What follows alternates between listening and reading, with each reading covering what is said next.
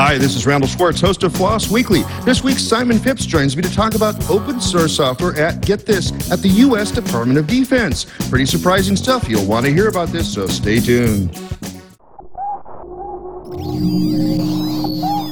Netcasts you love. From people you trust. This is Twit. Bandwidth for Floss Weekly is provided by CacheFly at C-A-C-H-E F-L-Y dot com.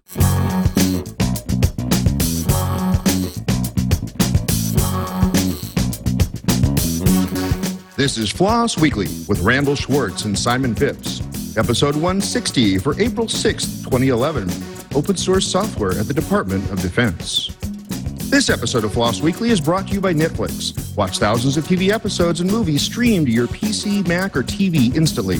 Plus, get DVDs by mail in about one business day. For your free 30-day trial, go to netflix.com slash twit. It's time for Floss Weekly, the show about free, Libre, open source software. I am your host, Randal Schwartz, merlyn at Stonehenge.com, bringing you each week the movers, the shakers, the big projects, the small projects, the thinkers, the doers, everything all the way across the uh, across the spectrum. But uh, I'm often aided by a very competent uh, person, but we couldn't find one this week. No, just kidding. we'll bring on my co-host, Simon Phipps. Simon, welcome back to the show. It's a pleasure to be back here, Randal. Uh, it's 20 degrees centigrade here in the UK. I've broken out the Hawaiian shirt and the cocktails, and I'm trying not to smirk too much at the people in the icy wastes of coastal America, particularly on the east at the moment. Uh-huh. Uh, and uh, so for, uh, I'm trying to think, well, is 20 like freezing or boiling? I'm, I'm not sure being from the U.S. It's it's kind of warm, you know. It's in the in the 70s, you know. kind of warm. Okay, that'll work. Simon, Simon, I just found out that we're going to be physically in the same place once again. Do you know where that is? I don't know where that is. Where is it going to be, Randal? It's going to be I going some, Am I going on a cruise? Somewhere below the equator, maybe down in the Brazilian area. All right. So you're going to FISL, are you? Yeah, I guess we're both going to be at FISL uh, this year. I've been accepted as one of the, the, keynote speakers, just like you. I saw you there on the page, and I thought, oh my God, well, I'm actually going to get to see Simon in, in, in, the flesh again for a change. Maybe we could record a, a Floss Weekly down in Brazil. Oh, that would be cool. I'll have to practice yep. my Portuguese. well, I think we should we should actually have one in a churrascaria, drinking caipirinhas with uh, with a, with dancing girls going on in the room. Okay, okay, that might be a bit distracting, but maybe we'll work something out. Well, the show is not about. Yeah, this show's not about you and me. Uh, it's a, it's about our guests, and this week we have a really interesting guest. Uh, unlike most of the times when I'm bringing on a project and having a project leader talk about the project, this time the guest that we have is none other than David Wheeler, David A. Wheeler, he likes to be known as because there's other David Wheelers out there. David Wheeler is an expert, uh, so he claims anyway, we'll check this out, on how open source software is being used in uh, the U.S. Department of Defense. Now, when I first saw this topic, I went, oh, the DoD is using open source software. Then I thought about, yeah, I guess it would have to because there's a lot of really cool things out there in the open source communities, and uh, why not use that alongside all the rest of the software that they procure and spend my tax dollars on? In fact, maybe that's actually an advantage because they're not spending all that money on it. So um, I've got a lot of questions I want to ask him to, to have him uh, uh, on the show. Or, uh, and uh, Simon, you've got some questions you probably want to ask him too? Uh, absolutely. You know, I, would be very interested to talk to David about uh, the work that he's been doing in the DoD to the extent that he'll talk to me, being a non resident alien working for a su- suspect foreign power. Uh, but I'll be very interested to find out uh, what steps he's been able to take uh, in socializing uh, open source software in the DoD. Uh, I think there's a lot that can be learned from him by other governments and the example he's got there. And David, of course, is very well known in the, the free and open source software community for his involvement in all sorts of things, not least that he did a, a controversial talk at the, the NASA Open Source Summit last week. I'll mm. be hmm. quite interested to hear about that from him too. Very good, very good. But before we bring him on, I have to thank two different or groups or organizations. Thank you again to Media Temple for providing the uh, hosting place, the, not the hosting place, the space for me to actually do this uh, podcast in. They give me a room all to myself here, and they even gave me this really wonderful mic if you're watching on the video. Uh, but also, we have a sponsor this week, and I love this sponsor. This is a one of my favorite things to be inter- interacting with. We have Netflix as a sponsor, and I have a little bit I have to read here about Netflix and it's not coming up. There we go. Okay, so uh, so this this episode of Floss Weekly is brought to you by Netflix. Netflix delivers movies directly to your home, and it saves you time, money, and hassle. You can instantly watch thousands of TV episodes and movies streamed directly to your Windows machine or Mac machine. They say PC here in the copy of PCs include Mac, so I don't know why it says PC. Or streamed to your TV via Netflix-ready device, including the Xbox 360, PS3, and Nintendo Wii. And you can also get DVDs by mail in about one business day. You watch as many movies as you want, anytime you want. There are never any late fees or due dates. Uh, and so um, you can basically, uh, I'm, I'm a happy Netflix user. I have Netflix on my laptop when I'm in my hotel rooms. I use I watch that instead of watching the, the crummy uh, cable TV they always have. I also have it on my iPhone, so I've actually been driving down, not driving down. I've been I've been in a bus going down the freeway and also down on the train. I've been watching Netflix right there on my iPhone. I also have a Roku at home. It comes right to there. I also have a, a PlayStation 3 comes directly to there. So I'm a very happy customer. I have something like 450 movies and television shows in my uh, in my queue to watch. So I've got plenty of stuff to watch for the next nine months. I could watch continuously and still not run out of stuff. So uh, now we do have a special offer. If you want to watch any movie or any of the thousands of TV shows that are provided by Netflix, you can actually get a free trial membership. If you go to netflix.com/twit t-w-i-t, uh, you can get a one month free membership. And I would really encourage you to test it out. Uh, mostly in the U.S. So if you're international, you might not have as big a selection, but uh, go check it out. Definitely, I'm a happy Netflix user and you can be too. So now that further further ado, let's go ahead and bring on our guest. Thank you very much. Glad to be So- here. Great, great. And where are we speaking to you from? Are you in some secret bunker somewhere? Nah, I'm in Northern Virginia. Um, I'm actually at my house right now, uh, but I work not far from here. Very cool, very cool. Well, uh, we brought you on today uh, to talk about one of your favorite subjects. Uh, but I gave sort of a brief overview of what I knew about the subject area of having open source software at the Department of Defense at the beginning of the show. But I probably did a really horrible job. Since you're the expert on it, can you give us sort of like the like what's the big deal about the open source software at the Department of Defense? Well, I guess the, the big deal is that the Department of Defense uses a heck of a lot of open source software. It releases open source software, and it's perfectly fine to do so. Um, and a lot of people in, even other government agencies and other governments uh, still think that that's somehow impossible or some sort of big problem. Uh, and it's not a big problem. So why would people think it's a big problem? Let's start from that, and we'll kind of spiral into how it actually works out. Okay. Um, actually, a, a lot of problems turn out to hinge on just problems of people have to follow various rules and regulations and fine in, inside the government. And the problem is when they look at these, they their minds kind of go tilt because a lot of them weren't written with open source in mind. And uh, you know, and, and uh, there's some other problems that kind of misconceptions. You know, the oh, it can't be secure, which is of course nonsense, or it uh, or anything else like that. So it, it's, and I think a whole lot of it just comes down to, believe it or not, unfamiliarity. I think you and I, of course, know open source has been around for a long time, but sadly, a lot of people are still kind of waking up to that. Uh, so I, I think a lot of the problem inside the DoD, it turns out DoD never had any restrictions or, or, or prohibitions on it. Um, the problem has been more at the uh, at, at the you know, you know 12 layers down, uh, people making uh, false assumptions and ignoring stuff that they should have been uh, using or considering at least. Well, let's let's back up just a little bit here. Uh, some people from, especially from other countries, might not be aware of just how what the relationship the DoD has with, say, government contractors and stuff. But how does how does how does software ever end up in something inside the DoD in the first place? And and how does open source software affect that process? Okay, fair enough. But by the way, let me uh, st- let me uh, pound include uh, standard disclaimer. I'm not speaking for the DoD, Yeah. uh, but that. Neither Um, am I. oh, good, good. Um, but basically, uh, every, sometimes, sometimes a government employee who works for the Department of Defense actually writes the software that gets used. But actually, that's that's a very much a minority. Most of the time, what happens the, is the Department of Defense wants to get something done. It will either um, create a new contract or use an existing contract and modify it, and then hire out a contractor to actually do the work, who may in fact hire out a subcontractor to do pieces of the other work and so on. And so in bigger projects, it can often be several tiers of a contractor and the subcontractor and sub subcontractor all developing pieces of a larger system that the DoD uses. Uh, and that's not, by the way, unique to the DoD. That's true for U.S. government in general, and I believe many other governments, uh, at least Western governments, uh, do the same kind of thing.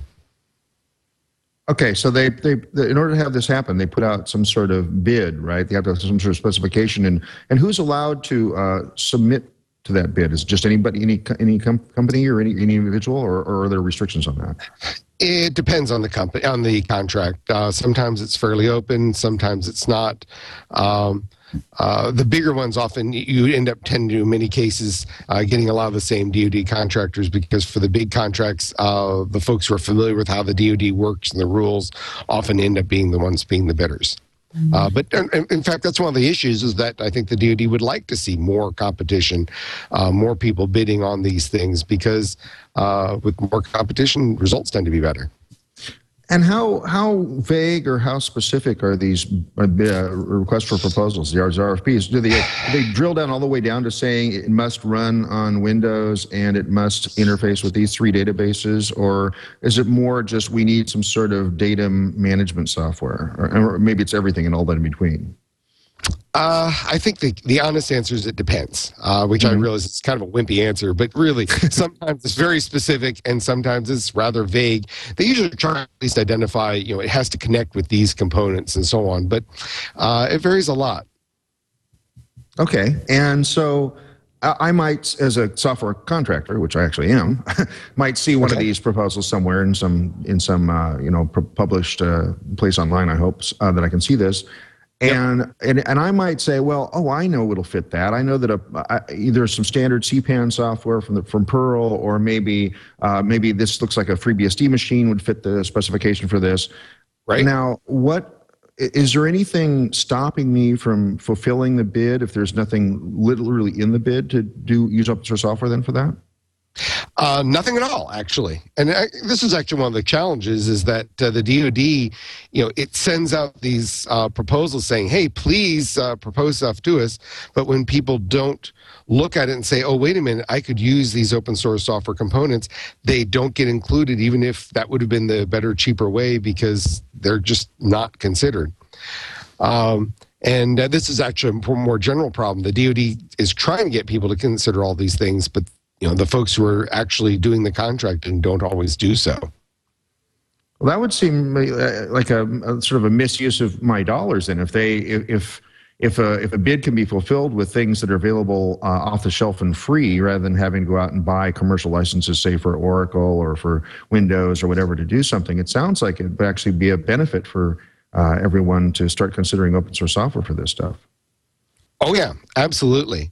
Um, which, in, in fact, the DoD is trying to uh, address that. Um, so uh, I guess I guess at this point I ought to point out to uh, folks. Uh, first of all, if you're inside the DoD, of course, this is directly relevant. But even if you don't aren't involved directly with it, uh, it's probably worth pointing out that the uh, Department of Defense released in 2009 a policy trying to address some of these problems, and uh, I you can blame me because I actually helped write the thing. Um, and uh, we tried to at least address some of these misconceptions. So, uh, uh, how's this? Uh, let me pull out the uh, a dead tree copy here. Uh, I wanted Yep. to have a prop. so, here's my Good prop. job. Of course, Uh-huh. nobody can see it, uh, but uh, the title is "Clarifying Guidance Regarding Open Source Software," and it and it tries to clarify this sort of stuff. So maybe what I should do is just kind of not read it to you, but just kind of walk through some of the points. Yeah, And pick up, pick uh, up the bullet and- and- points. Let's hear about that. Yeah, yeah, and let me pull some of the bullet points, and then we can kind of discuss it as as we go along. sure. Um, a lot of this stuff, you know, the first half of the page is just who it's sent to, so you kind of have to be familiar with how you read these things. But when you go in the back and get the actual meat, um, it's uh, got a couple points. Uh, the first one, actually, uh, let's see, here's A. If you're looking in the back here on page four, um, basically it says uh, open source software is almost always commercial software. And that actually kind of surprises a lot of people. But if you go look at, for example, the US government actually defines what commercial items mean. And it says if it's licensed to the public and there's at least one non government use, it's, pub- it's commercial. Even if it's modified, it's commercial. And that's by law. Um, and uh, that's and, and so wow that's so so what that, what that means of course is that almost all the open source software is commercial and that's really important because it turns out that there are rules about commercial software in particular the contractors are supposed to always look for the commercial software and if and if they're appropriate they're supposed to prefer them So the definition So of the- commercial here, I just want to make sure that I'm clear. The definition of Yeah. commercial here isn't commercial in the sense that I'm thinking about it, and maybe a lot of other people now listening are, which is that it has to do with monetary exchange, but rather the realm of users for software defines whether it's commercial or not. That's right. That's right. And in fact, um, let's see here. Uh, oh, I've even got the US. uh, Those of you who are lawyers, uh, 10 USC 2377. Isn't that sad? I've got that here. Uh, um, now, now, what's interesting, by the way, is that that's the part about government contracts. But it turns out if you go look at the copyright law, and by the way, I'll have to give credit to uh, Linus Torvalds who pointed this out. Uh, it turns out the copyright law says that financial gain just means you were ex- you were either receiving or hoping to receive anything else in exchange, including copyrighted work. So simply by creating an open source project with the hope that you're going to get some stuff back, that's financial. So they're actually thinking of that as a financial gain. And again, it's commercial. Uh, Even if no money exchanges hands, you know, barter is still commercial, even if no money exchanges hands. Interesting. So, and and so that turns that kind of um, sounds like a, a a little point, but because there's all these rules about preferring commercial software, and you're supposed to look at commercial software, knowing oh wait a minute, it met this definition. All of a sudden, you know, the, the government folks, the, the contractors who before said, Well, I don't know what this open source software is. I've got a bunch of rules I'm supposed to follow. What rules am I supposed to follow? Oh, it's just the commercial rules. They all apply. Keep going and this actually frees them up from a lot of of uh, misunderstandings because they already know how to do commercial how to handle commercial software they just need to needed to know that open source was commercial also uh, so that's actually probably one of the biggest things in fact it's the first one because that really just opens up um, all sorts of stuff uh, all, all sorts of possibilities on open source software. And, and by the way, I should note that this policy says all sorts of positive things about open source. It doesn't say you must always use it or that's the cure all, but it certainly says some positive things. Um, so that's probably one of the biggest points is open source software is commercial. Um, and you know, even outside the government, I, I should point out, you know, Red Hat's not a um, a nonprofit, nor is Novell, nor are lots of other organizations who do who develop open source software. So, I mean, even for lots of other reasons, it's kind of silly to say open source software isn't commercial. Um, let's see. I, I, was, I was talking about the policy, though. Probably the next big thing, and this is a DoD unique thing, except I've I've since learned that lots of government agencies have copied this.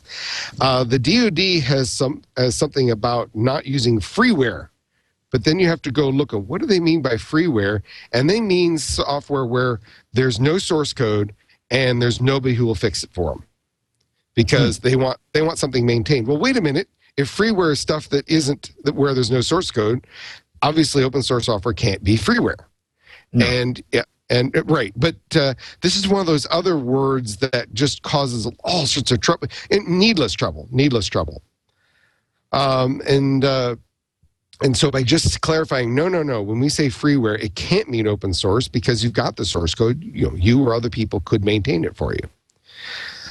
Uh, so let's see. Let's see. The next, um, I don't know if you had any comments, if you've heard that uh, word freeware uh, elsewhere used. Yes, no, I see a shaking head. Yes. yeah, yeah. Um, let's see here. A, a lot of these other things are, are really, again, kind of mis- misunderstandings. Um, basically, you've got to have some way of maintaining the software. It's open source or not, they've got some way. Um, but you know, there's lots of ways to maintain open source software, and there's a lot of misunderstandings, particularly about the uh, GPL. Um, You know, it may s- it's surprised people, but in fact, uh, you know, lots of commercial companies and the U.S. government release software under the GPL, and there's this strange idea that the GPL requires that every time you make a change, automatically it has to be pu- pushed out to the public. That's never what the GPL said. Um, it's much more specific than that. And so you have to actually read what it actually says. I guess that's probably the real issue is that there's a lot of misunderstandings about the GPL. That's just one of them.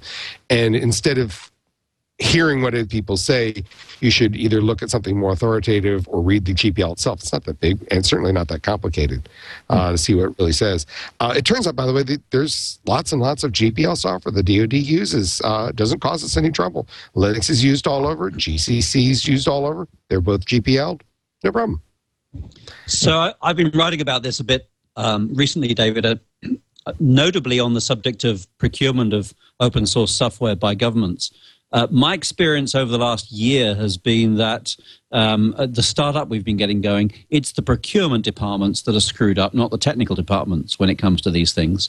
Um, have you found in the DoD that you've had to go and address the procurement rules to stop them asking for negotiable licenses and uh, warranties and indemnities on free software? Because uh, that's been the thing that's been hitting us every time is um, clueful technical departments and then clueless procurement departments.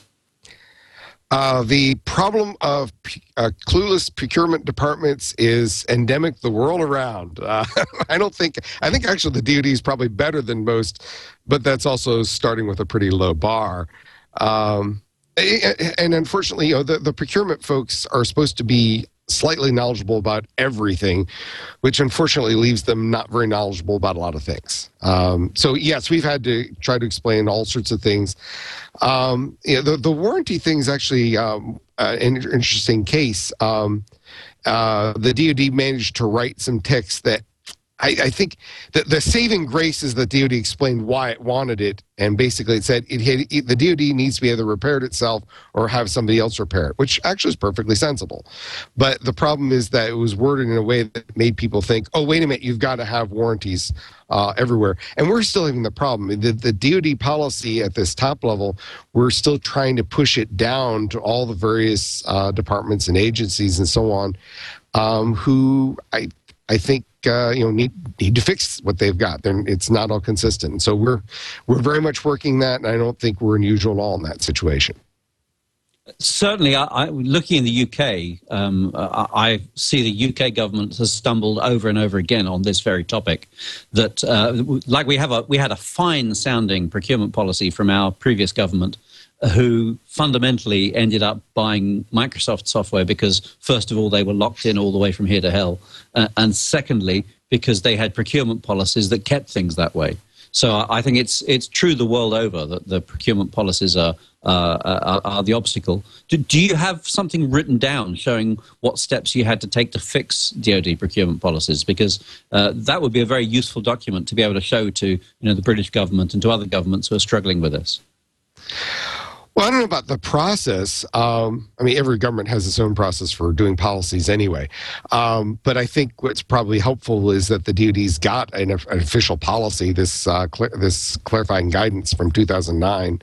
Um, and uh, what they can do is go look at that and see what what would be helpful for them.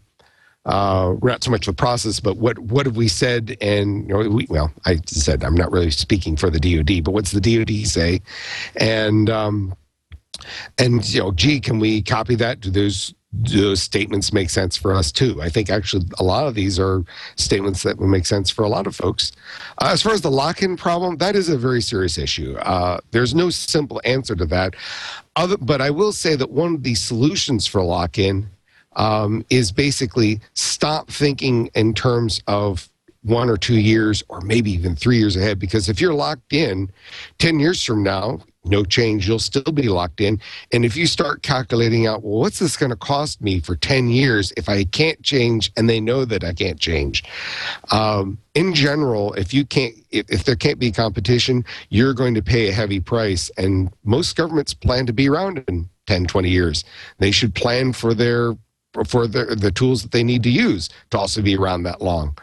And I think I think if they started calculating the true cost, not just an annual cost, um, a lot of decisions would be different. Right, right. So I, I was actually looking today at uh, some, some questions in Parliament again here in the UK, and we had uh, a Cabinet Office minister, a guy called Ian Watmore, making a statement that said that, of course, open source software uh, wasn't secure because the, the guys at, uh, at uh, GCHQ in the UK and uh, there in Virginia, where you, you are, find that open source is much easier to hack. Um, what do you what would you say to uh, Mr. Watmore if you had the opportunity to uh, disabuse him of that that line of thinking? Oh my goodness, uh, a long list of things. Uh, let, me start with first of all, what do they mean by hack? It turns out that there are still some people who've been I would say, mis, mis, uh, misled by journalists who think the word hack is something uh, much to do with breaking in. I mean, people sometimes use that word that way, but the old definition of hack is basically to uh, to understand and to, to deeply understand something, and you know, in this case, to improve it. Um, so, uh, open source software is easier to maintain, is what that says. Oh, wait, that's maybe not what you mean. It presumably what they really meant though is that open source software is easier to break into, and um, it's certainly true that just because it's open source, it's not automatically better. But a lot of open source software is really good from a security vantage point. Um, a lot of software, open source software is quite secure. And in particular, I would I would point out, and I'm not unique. A lot of security experts uh, point out um, that open source has a fundamental advantage. Uh, the basic principles for developing secure software were identified by Saltzer and Schroeder back in the 70s. Uh, and one of the key ones is what's called open design. In other words, you should you better not depend on having that source code secret because in fact it's going to be found out. You know, proprietary software gets broken into all the time with by people who don't have the source code. They don't need it. The uh, source code is more helpful for someone trying to repair it, not particularly for an attacker. Um, and so what you're so basically the advantage of open source software is that it's available for public peer review and mass peer review which tends to produce better works. Peer reviewed stuff isn't always better but you know science mathematics i mean in general in the sciences and engineering it's generally accepted that peer review produces better products and you know not always not guaranteed but it definitely uh, does tend to produce better works so um, how do you guarantee that peer review is going to take place, though, David? Because I mean, if you've if you've got a project like um, uh, you know a project that is run by a single vendor, for example, under an open source license, still the only people who actually are reviewing that are the vendor's staff. So uh, you know, it, no, surely well, it, it isn't always the case that there's peer review going on. Oh no, this it's certainly not true that peer review always goes on. Um, now, just being a single vendor doesn't mean that no peer review is going on. By the way, a number of these projects which have a single leading vendor uh, supplier uh, still get lots and lots of peer review. Um, but you know, be doesn't mean the the way is not is to evaluate the software, which is in fact what you're supposed to be doing for any software before you I mean, before you bring in software that you're that is going to be really important to you, that's that's going to be something you're really going to depend on. If it's proprietary, if it's open source, it doesn't. If you're going to write it yourself, you need to evaluate it and see if it's actually going to meet your needs.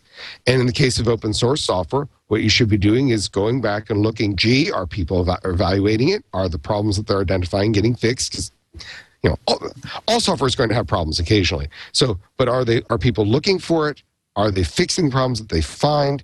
Um, I actually wrote a little paper on how to evaluate open source software, and it's basically it's the same criteria you use for any software, but you actually have more information than you did other places. You've got and and you can actually go look at it, and so it's actually I would say the converse, the transparency of an, a typical open source software development means that at least you have a fighting chance of determining is this good, is this bad.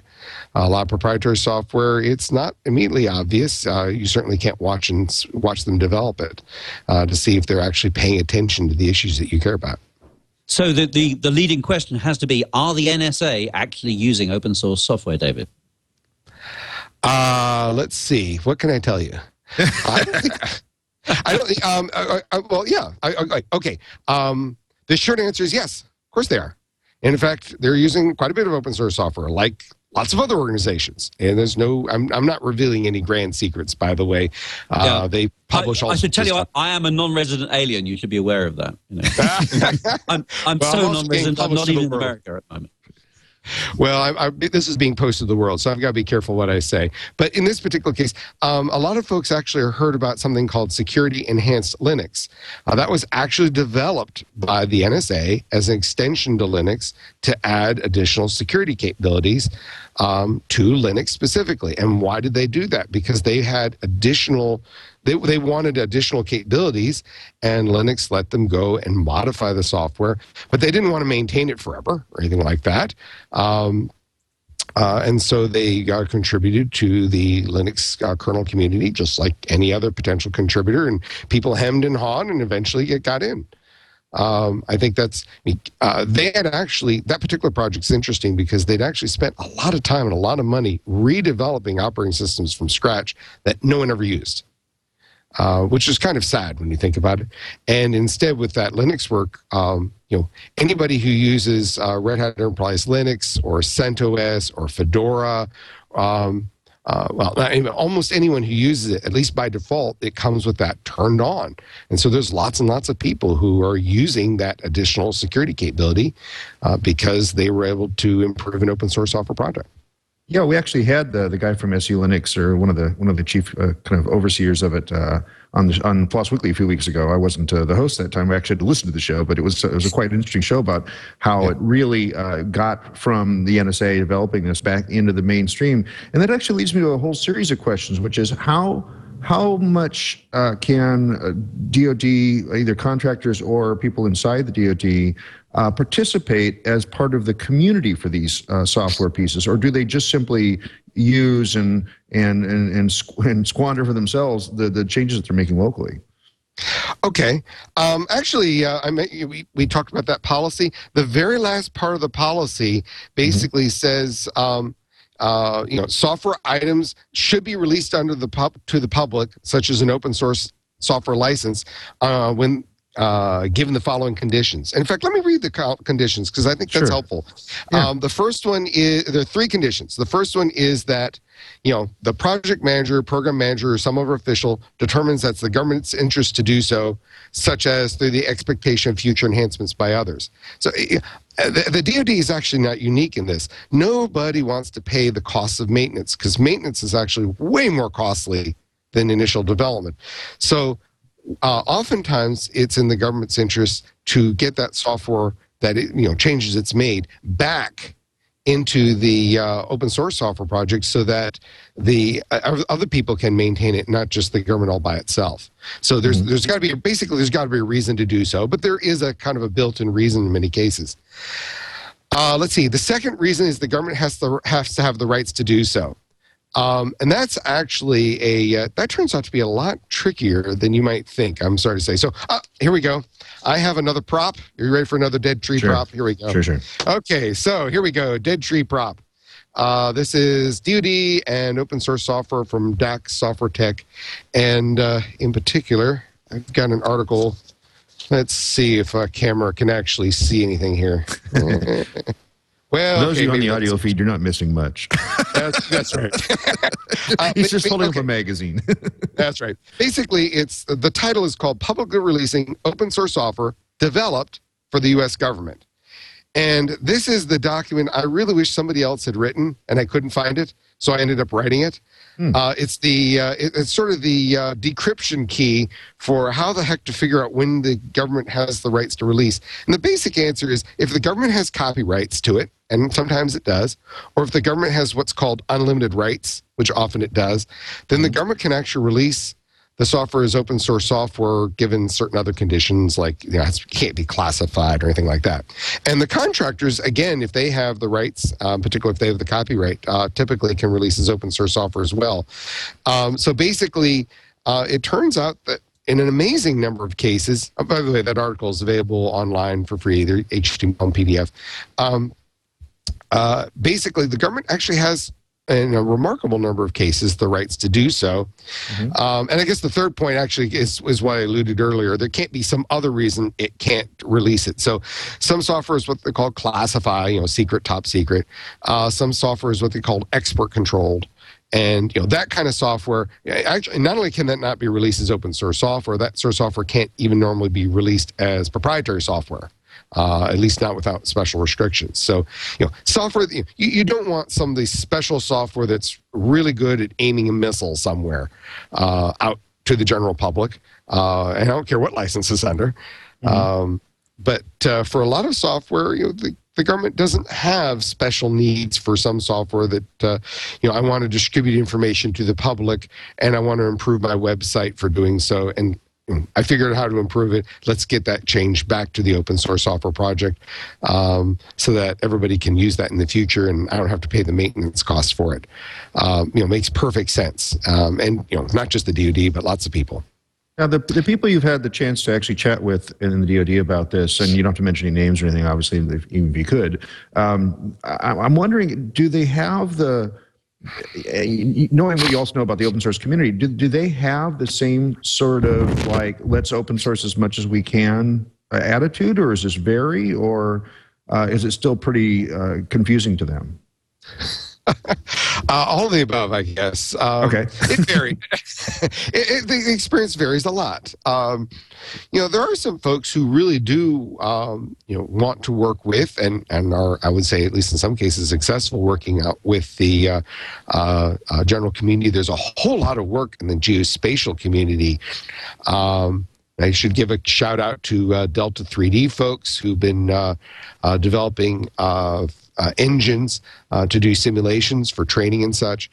Um, so you know, there are some folks who are quite who are knowledgeable, understand these issues, and then there's some, you know, a lot of project managers, you know, they didn't get where they are by uh, developing big open source software projects. Um, and so they often don't understand what this is all about. And that's a matter of getting them to you know to understand it. I think you mentioned a lot of the technical folks, of course, do understand this, and so the good news is that they're talking uh, up their chain to their managers, saying, "Hey, this is will be a good idea." And the good news is that now, at least in the DoD, there's kind of top cover uh, these policies saying, yes, it's okay. This is a perfectly reasonable approach in a lot of cases. And so, you know, not that everything was going to be open sourced, but you know, it's okay to use open source. It's okay to release open source. Here's some uh, rules and guides, and off you go. Great. Simon? Nope. Uh oh. Did he freeze? Yeah, the, the, yeah, the, the camera switched to you, so I thought uh, you were about to say something. Hi, I Simon. certainly can do. Shall we try that one again? Yes. Go ahead. Well, well, yes, actually, David.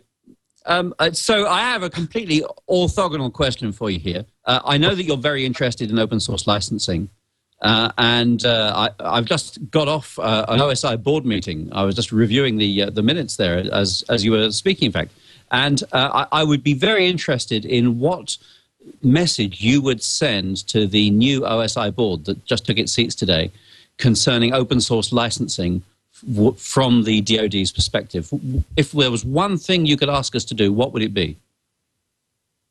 I can't speak for the DoD you know, officially, but I can say for me personally, um, I would say you know a uh, continuing press, and OSI has actually done this already to some extent. Uh, a continuing press to encourage people to use a very short list of well-known, well-understood licenses. And, I, and, and in fact, I'll, I'll give you my list. Everybody has a slightly different list, but you know, basically, I would talk about the the MIT, the BSD new. Maybe I include the two clause BSD as well. Um, uh, LGPL, GPL, and I guess I include Apache 2.0 license as well. Um, you know, I realize OSI has already done some identification along those lines, but um, the big trouble with uh, a lot of folks who do licensing is uh, there's a lot of people who think that it's a great idea to write a new, license. And the and as as you're well aware of, but I fear some people who are listening aren't. Um, basically, a, an, an open source software license creates the set of rules um, that everyone has to follow. And a lot of these licenses that think they're open source software aren't actually, and even ones that are are often incompatible.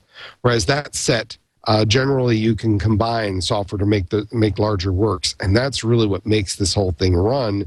Is being able to take software, combine it with other software uh, that you've developed, that other people developed, uh, into larger, interesting works.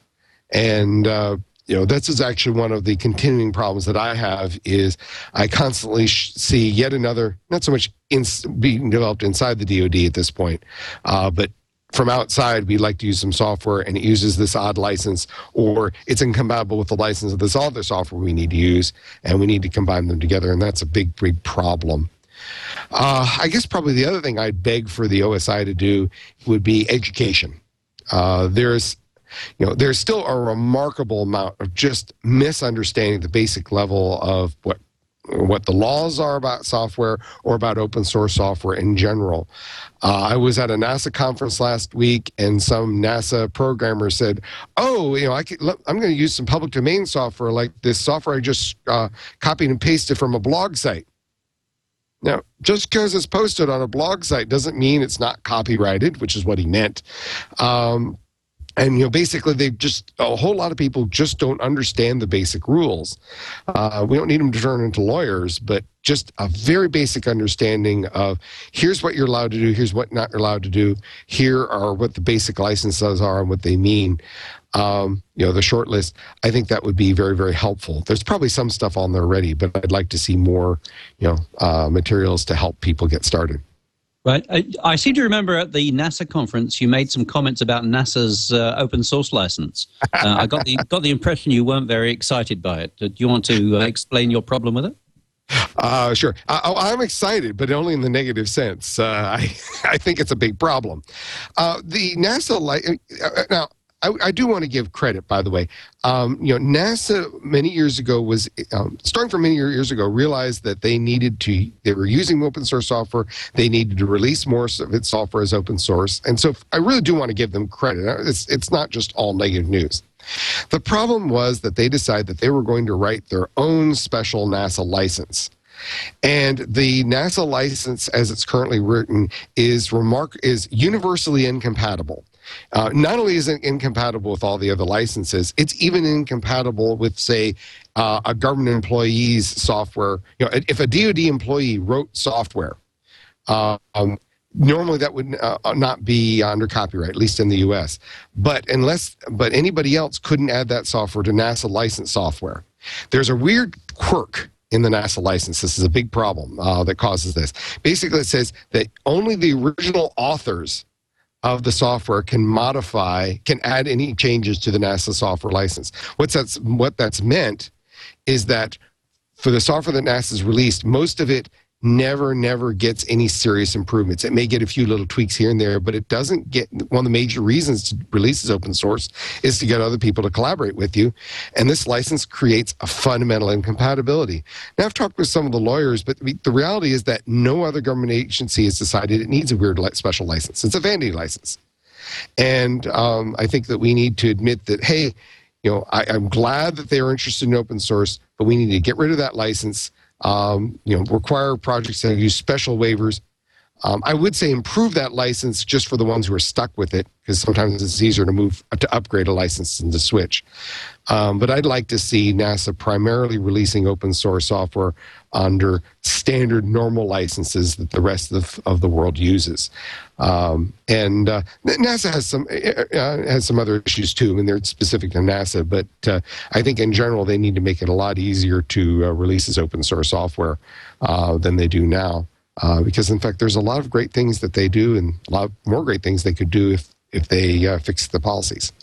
Yeah, I, I'm really very excited by the way they're um, following through with the uh, the OpenStack work. Uh, I think that the idea of NASA being one of the stakeholders behind OpenStack makes it a, a very interesting proposition in the open source space. Agreed, agreed, and you know that's I, I, I mean OpenStack's just starting, and yet I think you can say in many ways it's already a success. Um, certainly, it's got a lot of buzz, a lot, a number of users, and I think we're going to see more and more of that.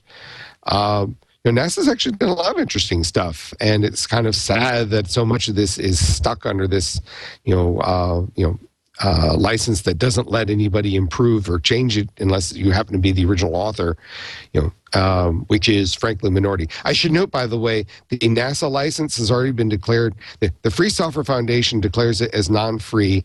I know Fedora forbids it. And I think there are some other distributions which also forbid. So you've got NASA releasing software that's an open source software, but other projects explicitly forbidding its use or distribution as part of their distributions. And that's a not because it's any problem with NASA, but because of problems with their license. So I'm really hoping that in the long term we can get this fixed. You know, I don't know where you stand on what I'm about to ask for the next question. It's sort of bad to ambush you with this, but I know that as I was discussing the show with some of the people uh, in the chat room before the show and also with my friends a couple days ago, uh, they were like, oh my God, so the DoD is using stuff like Perl, like libraries we've contributed to uh, to do what they do, which includes you know killing people. That's you know one of the aspects of things that go on in the Department of Defense. And I know that I remember seeing a number of years ago uh, some ad hoc licenses, not licenses that would be OSI approved, but that had clauses in them, let's say not to be used for military conflict or something like that. What can do you have anything you could say to people who are concerned about their software being used for things that they're morally against? Well, oh, let's see. Obviously, I don't have a moral objection to uh, the Department of Defense. I work No. with them. Yeah. Um, and I should note, by the way, I mean, look, notice the definition, the, the term of its. Notice the name of the organization. The point of creating a military organization isn't actually to kill people; it's to protect the country and the, the interests of the country. And unfortunately, you need to have the threat of force to be able to be to be credible. Um, I mean, it, it'd be a nice world where there were no weapons at all. But as soon as somebody creates a weapon, the other guys need weapons to defend themselves, and that's the world we actually live in. And you know, I don't live in this ideal world. I live in the actual world. Uh, now that said, let me uh, point out that any license that restricts ter- uh, the um, the use is can't be an open source license because it says you can use it for any purpose. Uh, you know, uh, I like uh, Linus's uh, uh, you know sharks with lasers. Uh, so you know you can, you can use it for putting on uh, sharks with lasers on their heads. Um, but uh, be- before you scream too loudly, I should note that we're talking over uh, a TCP/IP connection, and TCP/IP was developed entirely with the with Department of Defense funds.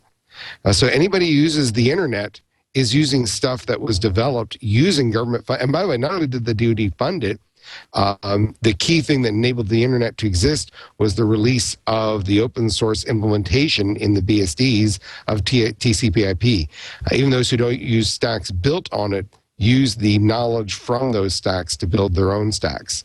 So, you know, whether or not you like it, um, you know, the Department of Defense actually does a uh, a lot of good for a lot of folks, and um, uh, you know, and you know, if if you're going, you know, that's uh, an important thing to know too. That's an incredibly uh, great answer to that. I'm sorry for ambushing you with the question, but I thought oh, people have asked me that, so I, I'd be amiss to not actually bring it up here. The other thing I also wanted, I was curious about. Um, I believe that stuff created by the U.S. government, including the DoD, is all automatically in the public domain, correct? And if so, do they need to apply an open source license to the material they create themselves? Oh, wonderful! Uh, it, uh, I'm glad you asked me that because that turns out to be not quite true. Hmm. Um, so, so let, let me.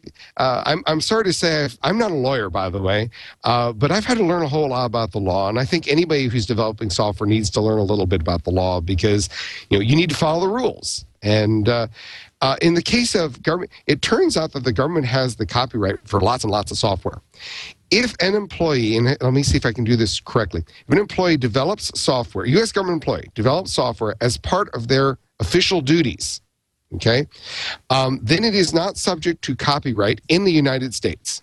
That's how it actually words. Now, there's all sorts of caveats. It actually can be copyrighted outside the U.S. I'm not sure that's such a good idea for um, uh, for a variety of reasons, but it can be copyrighted outside the U.S. The other issue is that it only applies to U.S. government employees as part of official duties. That would include a, um, a soldier. But for example, a contractor is not a U.S. government employee. And almost all software done by government is actually not written by an employee. It's done under contract. And so it's a completely different set of rules. This only applies to the employees and only as part of their official duties. If uh, some guy write, goes out at night and writes software that's you know not related to what they do as their day job, um, then again, it's not part of the official duties. Um, that rule doesn't apply. Um, so yes, there is such a rule, but there's a whole bunch of little asterisks afterwards that you have to be a little careful of. Um, in the special case where U.S. gov- where the entire program, every line of code is written by U.S. government officials as part of official duties, then it is not subject to copyright in the U.S. Um, it can be subject to copyright outside the U.S., um, but it is not copyrighted in the U.S. So if, if and this has actually happened, for example, with with uh, the um, um, uh, help uh, VA software called Vista. Um, not not the Windows operating system, but um, uh, Vista was, I believe, entirely developed by government employees, part of the official duties. So it's public domain. When they released it, there is no copyright on it inside the U.S. Uh, but as soon as you add even one line of code from somebody else, uh, that line of code is, of course, subject to other rules, and that means the software as a whole. You know, if, if there's perfect that's copyrighted, then the combination. Um, I should go backwards. Whenever you take software, it's combined with lots of different uh, pieces. You have to obey all the rules. So if one piece is copyrighted and other parts aren't, then the system as a whole you have to treat as as a copyrighted work because parts of it are, and you have to obey all the rules. Mhm. So, so basically, there's a reason why people say that phrase, but because of these little asterisks and additions, um, it's a lot more complicated. And it turns out for a vast amount of software um, that the government develops, it's under, it's done by contractors, and so that rule just doesn't apply. So it does actually make sense then to make sure that even if it's a government employee in the act of his work, writing software, uh, every line of code be coming out of his fingers, or wherever they come out from, maybe his head, any, wherever lines of code come from, uh, that, that they still actually look at uh, licensing the software under a compatible uh, open source license, just so that we won't have that confusion about outside the US or what happens when somebody else wants to adapt part of it. That's right. That's right. I, I know of no reason, for example, you can't say, here's the license that supplies outside the U.S. Um, I've not double checked that with lawyers. I've you know, I've learned to always double check things with lawyers, but I can't think of I can't think of any reason offhand. Um, and uh, in any case, what what often happens is it's combined. Um, SELinux is an interesting case in point. I love to tell this story. Um, a good par- portions of that software were written by government employees as part of their official duties. Um, but it's actually more complicated. One of them, uh, can I, yeah, I can give names. Uh, Steve Smalley was a government employee, and when he wrote software as part of his official duties, that was not subject to copyright in the U.S. He then went outside the government and worked for a contractor for a while. During that, and kept kept writing software. Uh, that part was copyrighted. Then he went back to the government. So it's the same person, but who he worked for uh, uh mm-hmm. mattered as far as this regime. And I think in reality, a vast amount of government software has this combination of government and contractor. And, and that's okay. And there's nothing illegal about that at all. That just mm-hmm. means that you have to obey all the rules. And so I think nowadays, most I don't have any stats, but I, I would expect that from nowadays, most software is this combination, and so you end up just simply saying, "Yes, um, it's parts of this are copyrighted, and so I'm going to treat the whole, um, you know, I'm, I'm going to license as a whole under a particular uh, open source software copyright, uh, open source software license, because that means that I know what I'm allowed to do and what I'm not allowed to do." Wow, you know, this is a really fascinating subject. I'm sure we've only scratched the surface of it, and I really appreciate you taking your time out of your day to uh, to try to enlighten us on some of these uh, complex issues. And I'm, I know we'll probably have some listeners in the DoD that may go, "Oh my God, there's actually some position papers I can now follow and things like that." So I really appreciate you coming Sure. on the show. Uh, is there anything we missed, we skipped over that you really want to make sure our audience knows before we have to let you go? Oh, I'm sure. There, I'm sure I'll think of a whole bunch of things uh, once we uh, sign off. Yeah, I Um, know that always works that way. that always works that way.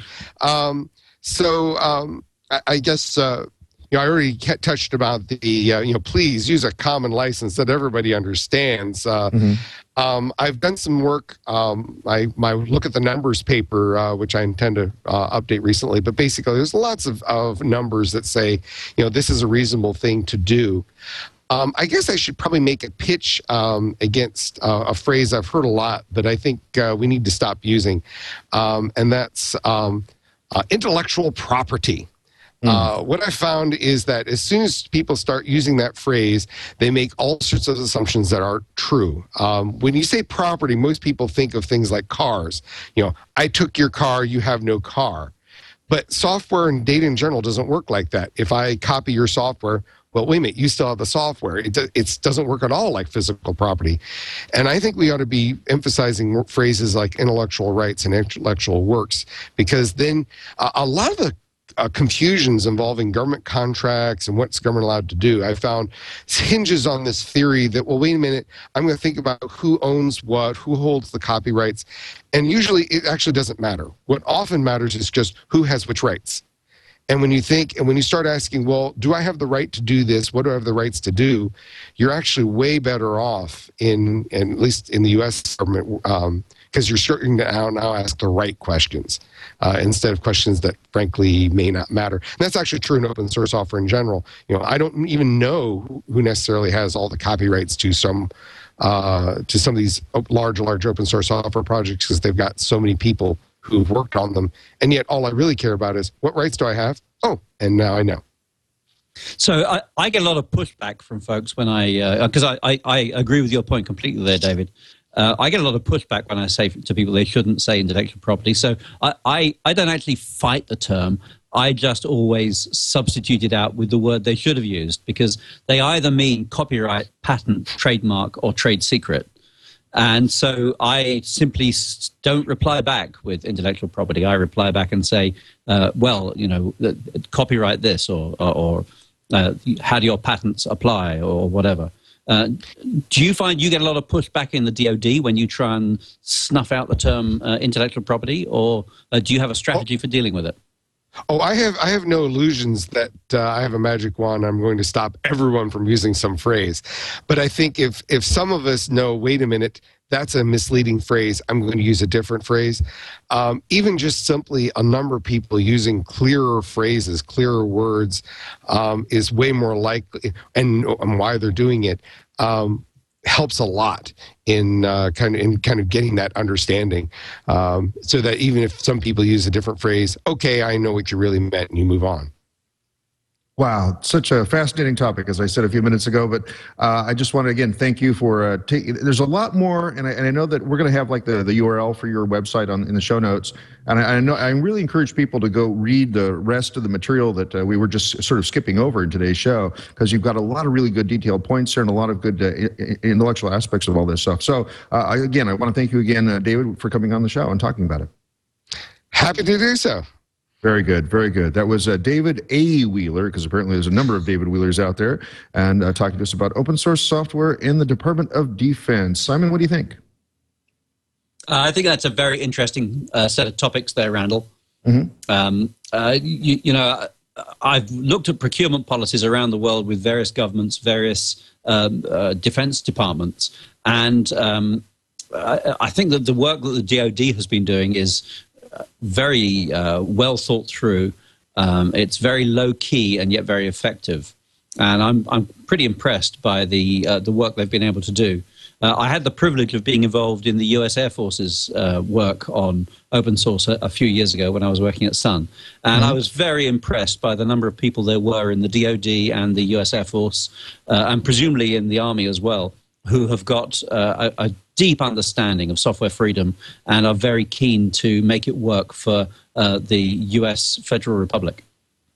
It's really interesting that we get to use open source software now and really in every aspect of, of life. We're talking about, you know, commercial software, uh, commercial applications, we're talking about NGOs and also now GEOs. What's the opposite of an NGO? I guess it'd be a GEO, right? I, I, was also very thrilled to hear that the uh, NSA is using open source software. Uh, you know, I look forward to being able to go back to uh, Ian Watmore in the UK government and ask him uh, if the software is so insecure, how come the NSA are using it? Yeah, especially when they were able to take uh, Linux and make it harden with the SELinux project, which is really uh, really great that they can able to contribute that back. And and yeah, I know that there's there's been a lot of my friends that have sort of quietly talked to me, and I know that a few more than a few of them have actually uh, you know been in organizations that have three letters. So it's very nice that, uh, that we, we get some sort of public acknowledgement, at least in, in this realm as well. Uh, speaking of public acknowledgement, there's my bad segue to my guest list. I was going to have to have some bad bad handoff here. So uh, we've got a bunch of really cool people coming up in the uh, Q2 here. I've got a bunch of slots already scheduled. We got a few more coming up next week. Really looking forward to the show. Uh, Jason Huggins is uh, talk, going to talk to us. What the creator of Selenium, which is the big web testing framework, is going to talk to us about Selenium and also about his project Sauce Labs, which is a commercialization of Selenium. So one of these really great models of being able to actually make money off this stuff and not just be a starving artist. Uh, we've got uh, immediately after that we have uh, Philip. Nope, nope, sorry. We have Emil Ivov. Emil Ivov, I guess, who uh, wrote Jitsi, which is formerly called SIP Communicator. It's the it's the open source VoIP client that does both audio and video. Looking forward to that. maybe tying that in with some of the shows we did recently. Um, Philip Brown and Ben Walton are going to talk to us about OpenCSW, the uh, open source packaging system for Open Solaris.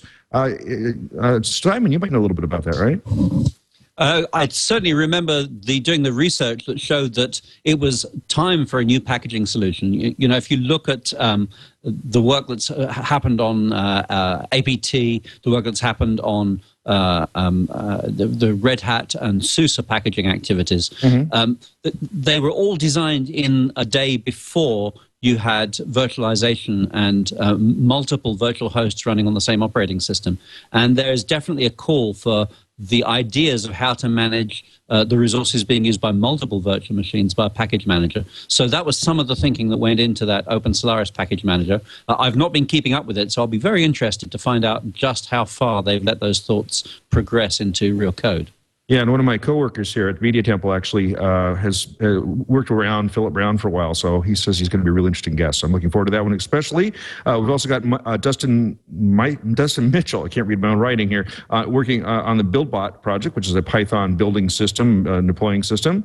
We've got Matthew Flatt, the Racket software, which is used to be called oh, and I'm gonna not remember the name. It's the it's the uh, it's the uh, Scheme SLT something Scheme whatever it is. It's it's a language for teaching kids programming, which I'm really looking forward to talking to as well. We also have uh, I'm to mispronounce this too. Kosuke Kawaguchi Kosh something like that. Kosuke Kawaguchi, who is the creator of what used to be called Hudson, now called Jenkins uh, which uh, had a fork because of the uh, whole uh, Oracle Sun mismatch there. But uh, uh, Simon, you might have something to say about that too. But I'll just let you can stay quiet for now. Curtis Jewell is gonna, save save all your anger for later. Okay, Curtis Jewell is going to talk to us about Strawberry Perl, which is the version of Perl that runs on Windows, but has all the same normal features of being able to. Um, uh, install your own CPAN modules, which unlike the uh, version from ActiveState. A lot of other people on the short list. Uh, you can go to twit.tv slash floss, and there's a spreadsheet linked from there that talks about all of our upcoming guests. And uh, if you see somebody on, no, I did that wrong again. If, you, if somebody that you want on that list, have the project leader email me, merlyn at stonehenge.com. That's how all these people got on there. Um, you can also follow me on Twitter at merlyn, M E R L Y N. You can see that uh, where, i where I'm going to be and what I'm, where who I'm hanging out with and stuff. I'm also on about uh, 17 other social sites. I've just been posting pictures to Picplz, and I've been posting on my blog at merlyn at posterous.com. And so there's just, just I'm all over the web. Just come find me that way. Um, Next week, I'll be in Portland. I'll be recording the next uh, show I'm going to do for Starship Sofa. If you haven't seen starshipsofa.com, I've been reading uh, um, um, sci fi stories for them as a reader. It's been a lot of fun for that. Uh, and that's all the things I want to plug today. Uh, Simon, where can we find you? Uh, my plugging needs are much simpler than yours today, Randal. uh, I just I just want to encourage every reader to go follow me on Twitter, where they'll find that I'm Webmink, and I'd like to encourage every listener to go visit my website webmink.com and uh, go see the stuff that I'm talking about there about open source procurement, uh, about uh, software patents and Novell's acquisition by CPTN, a consortium run by Oracle, uh, EMC, Apple, and Microsoft, and uh, all of the other stuff that I'm writing about. I'm trying to write something uh, substantial twice a week and something interesting uh, every day. And I'd, I'd welcome uh, readers on webmink.com, which you see there at the bottom of the screen if you're doing video, and which you'll just have to take careful note of if you're listening to the audio only. Very good, very good. But that's that's a big challenge to write something, or at least something interesting every day. That's really cool. So uh, glad that you're doing that. Very good. Uh, anyway, I got you, got you with a glass in your mouth. Okay, I was wondering where that pause was. I, I would never do this, of course. well, Simon, it's always a pleasure to have you on the show. I always find out a lot just listening to the way you're talking to the guests because you have such an amazing background in in uh, open source uh, advocacy and, and punditry that uh, I really appreciate again that you being able to come on the show. It's a pleasure to be here, and I look forward to uh, coming and harassing some of your future guests. Brandon. Very good, very good, Simon. Thanks a lot. And of course, uh, speaking of future guests, oh wait, I did that already. That's not even a good segue now. Let's just do get the, get the heck out of the show. We'll see you all again next time on Floss Weekly.